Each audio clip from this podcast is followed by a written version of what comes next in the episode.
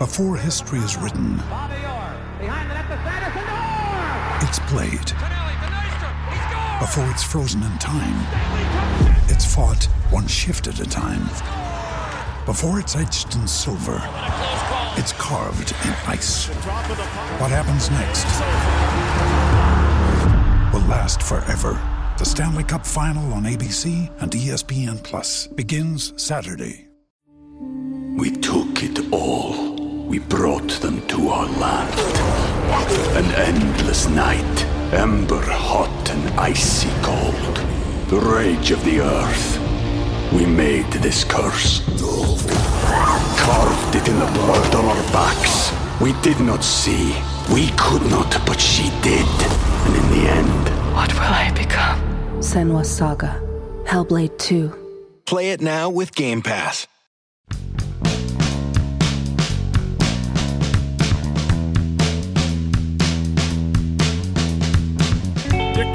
Possibly be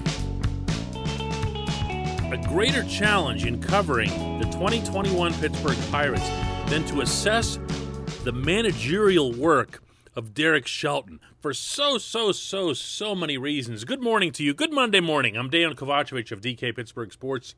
This is Daily Shot of Pirates comes your way bright and early every weekday morning. If you're into football and or hockey, I also offer up daily shots of Steelers and Penguins right where you found this.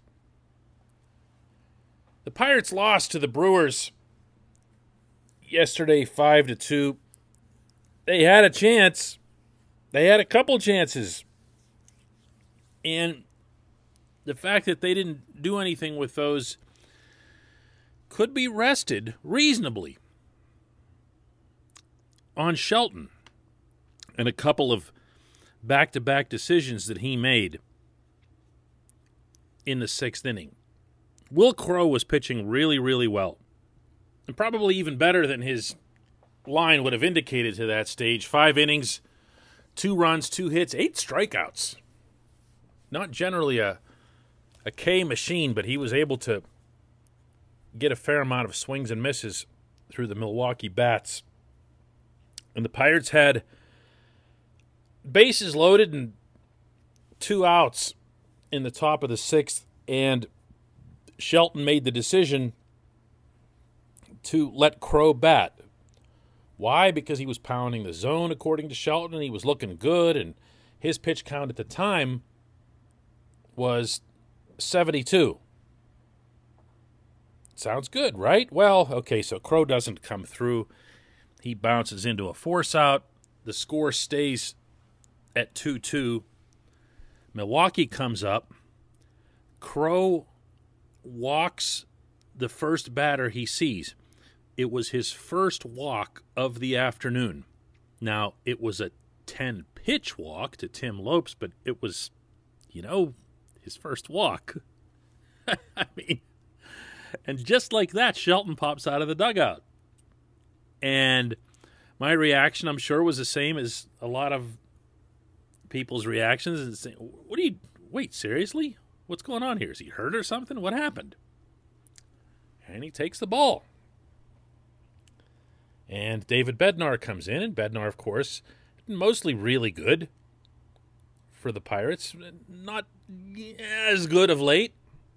Bednar gives up a triple. There goes the lead. There goes the ball game. Crowe's expression in the dugout was just so powerfully telling. It, it wasn't anger. He's not established enough in the majors to be angry at anybody. Just he just looked like he was crushed by it. And you know, it's kind of a crushing thing when that happens. When Chad Kuhl pitched the day before and could only get the team three and two thirds, Shelton said we need to start getting longer starts. The next day, he's getting one, and he pulls the plug on Crowe. And here, th- this was his full explanation. Uh, it was the 10 pitch at bat. You know, Lopes had a 10 pitch at bat. We sent him back out. I mean, we let him hit. He was at 72. He was pounding the zone. Uh, but the fact that that at bat got that extended, and then all of a sudden, you know, we have uh, we have the tying run on.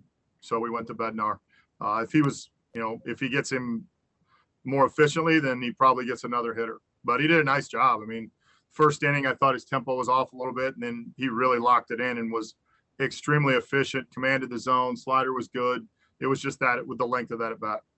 Couple of key takeaways from that.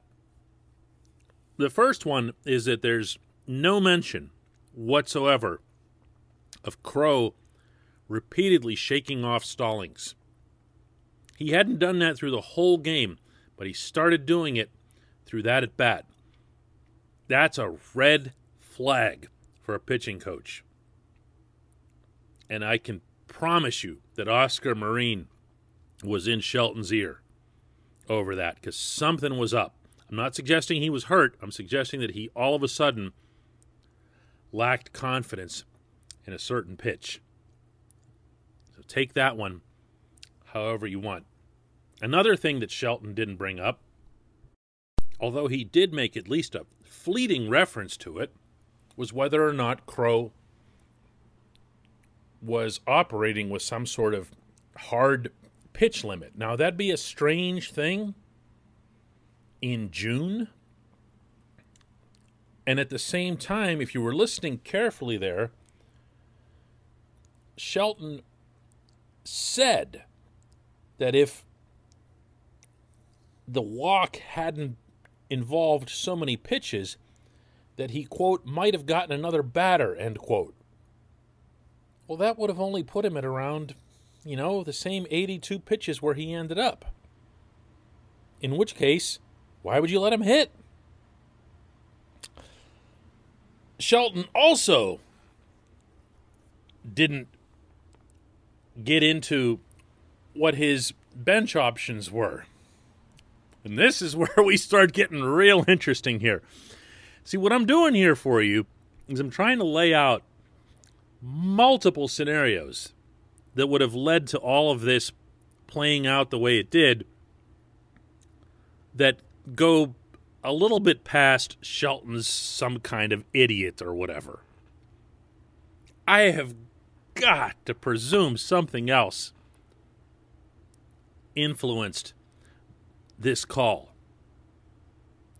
Maybe, and don't don't laugh at this, but maybe he just looked down his bench and said, "Eh, whatever."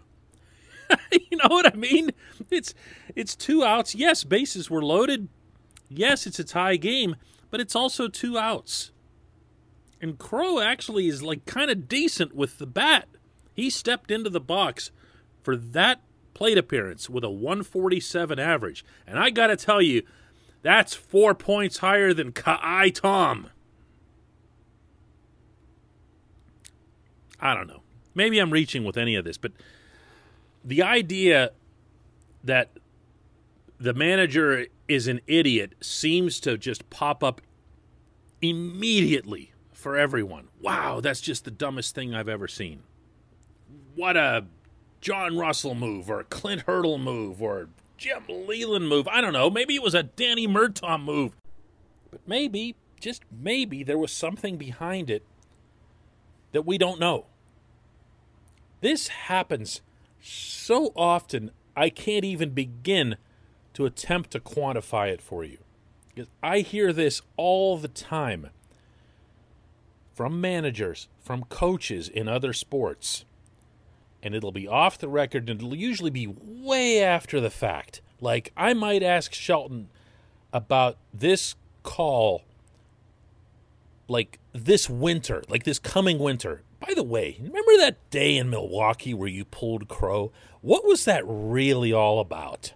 And he'll say, Oh man, you promise not to tell anybody? Oh, yeah, absolutely. And then he'll say, Well, listen, he was this, this, or this, or there was really something going wrong there and I had no. But it's not going to be, wow, I just had a brain cramp and I am so stupid. Because most of what I just detailed here for you is not the kind of thing that the manager has anything to gain from making public. He's going to take it on himself. A good manager will do that. Now, you can choose to believe that he's a dummy. I'm I'm going to choose to believe what I actually know, which is that he's not. But you know what? When I do bring it up this winter, I'm going to ask for his kind permission to share with you what really, really happened with Crowe Milwaukee. When we come back, just one question.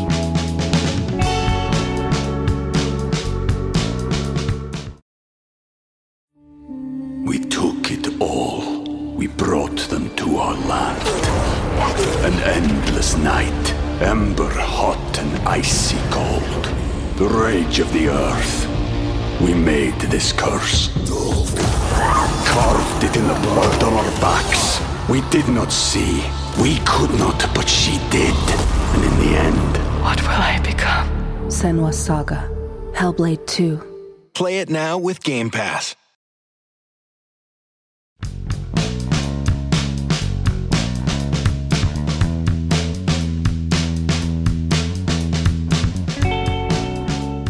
Welcome back. It's time for just one question, and that's brought to you on this program always by North Shore Tavern, located directly across Federal Street from PNC Park. It is the home to Steak on a Stone. It is the home to the planet's only fully committed Pirates sports bar. Front to back, left to right, nothing but Pirates memorabilia through the whole place. A great place, I should add, to watch road games like the ones that the Pirates will be playing the next three days in our nation's capital. Surrounded by Pirates fans and everything else, good food, good times, maybe even good baseball. Come on down to North Shore Tavern across Federal Street from PNC Park. Today's question comes from Patrick, who asks DK, what is it that the scouts saw while Mitch Keller was previously in the minors that had them so high on him? It just makes no sense for him to be hyped up and then to be this bad. I appreciate this. I do, because it gives me a chance to clear up some wholly unjustified misconceptions about Keller's rise to prospect prominence and why he was portrayed the way he was. Let me make this part really, really, really clear. Mitch Keller was a consensus top 10 prospect in all of baseball by MLB Pipeline, by Baseball America, and by other independent outlets. This has nothing to do with the team other than MLB Pipeline being part of MLB.com, it doesn't have anything to do with Major League Baseball either because the reporters that they hire are doing their own rankings. And I know that because I know them. And I know that Jonathan Mayo, who is the head of that operation, a Pittsburgh guy, would never in a zillion years take any kind of back and forth from the teams. Same as me when I did it for, for Baseball America. I wanted no input whatsoever from the Pirates in evaluating their system. These rankings, the things that people are currently referring to as all that hype, didn't come from the Pirates. If you heard, read, or saw any hype about Keller, it was coming from these rankings. Now, are people going to mention the rankings? Sure. When Keller came up to pitch his first big league game in Cincinnati, was the TV broadcast going to get a little excited about it? Sure. He was supposed to be one of the top pitching prospects, according to these scouting services, in all of baseball. I was there that night in Cincinnati. I thought this was this was a kind of a significant thing too, you know? I wasn't wild about his AAA stats. I really wasn't wild about his performance that night in Cincinnati. But I knew what the rankings were. The rankings weren't done by the Pirates. So the way you word this question, Patrick, is you're asking A about the hype and B about what did the scouts see? Scouts don't look at the minor leagues.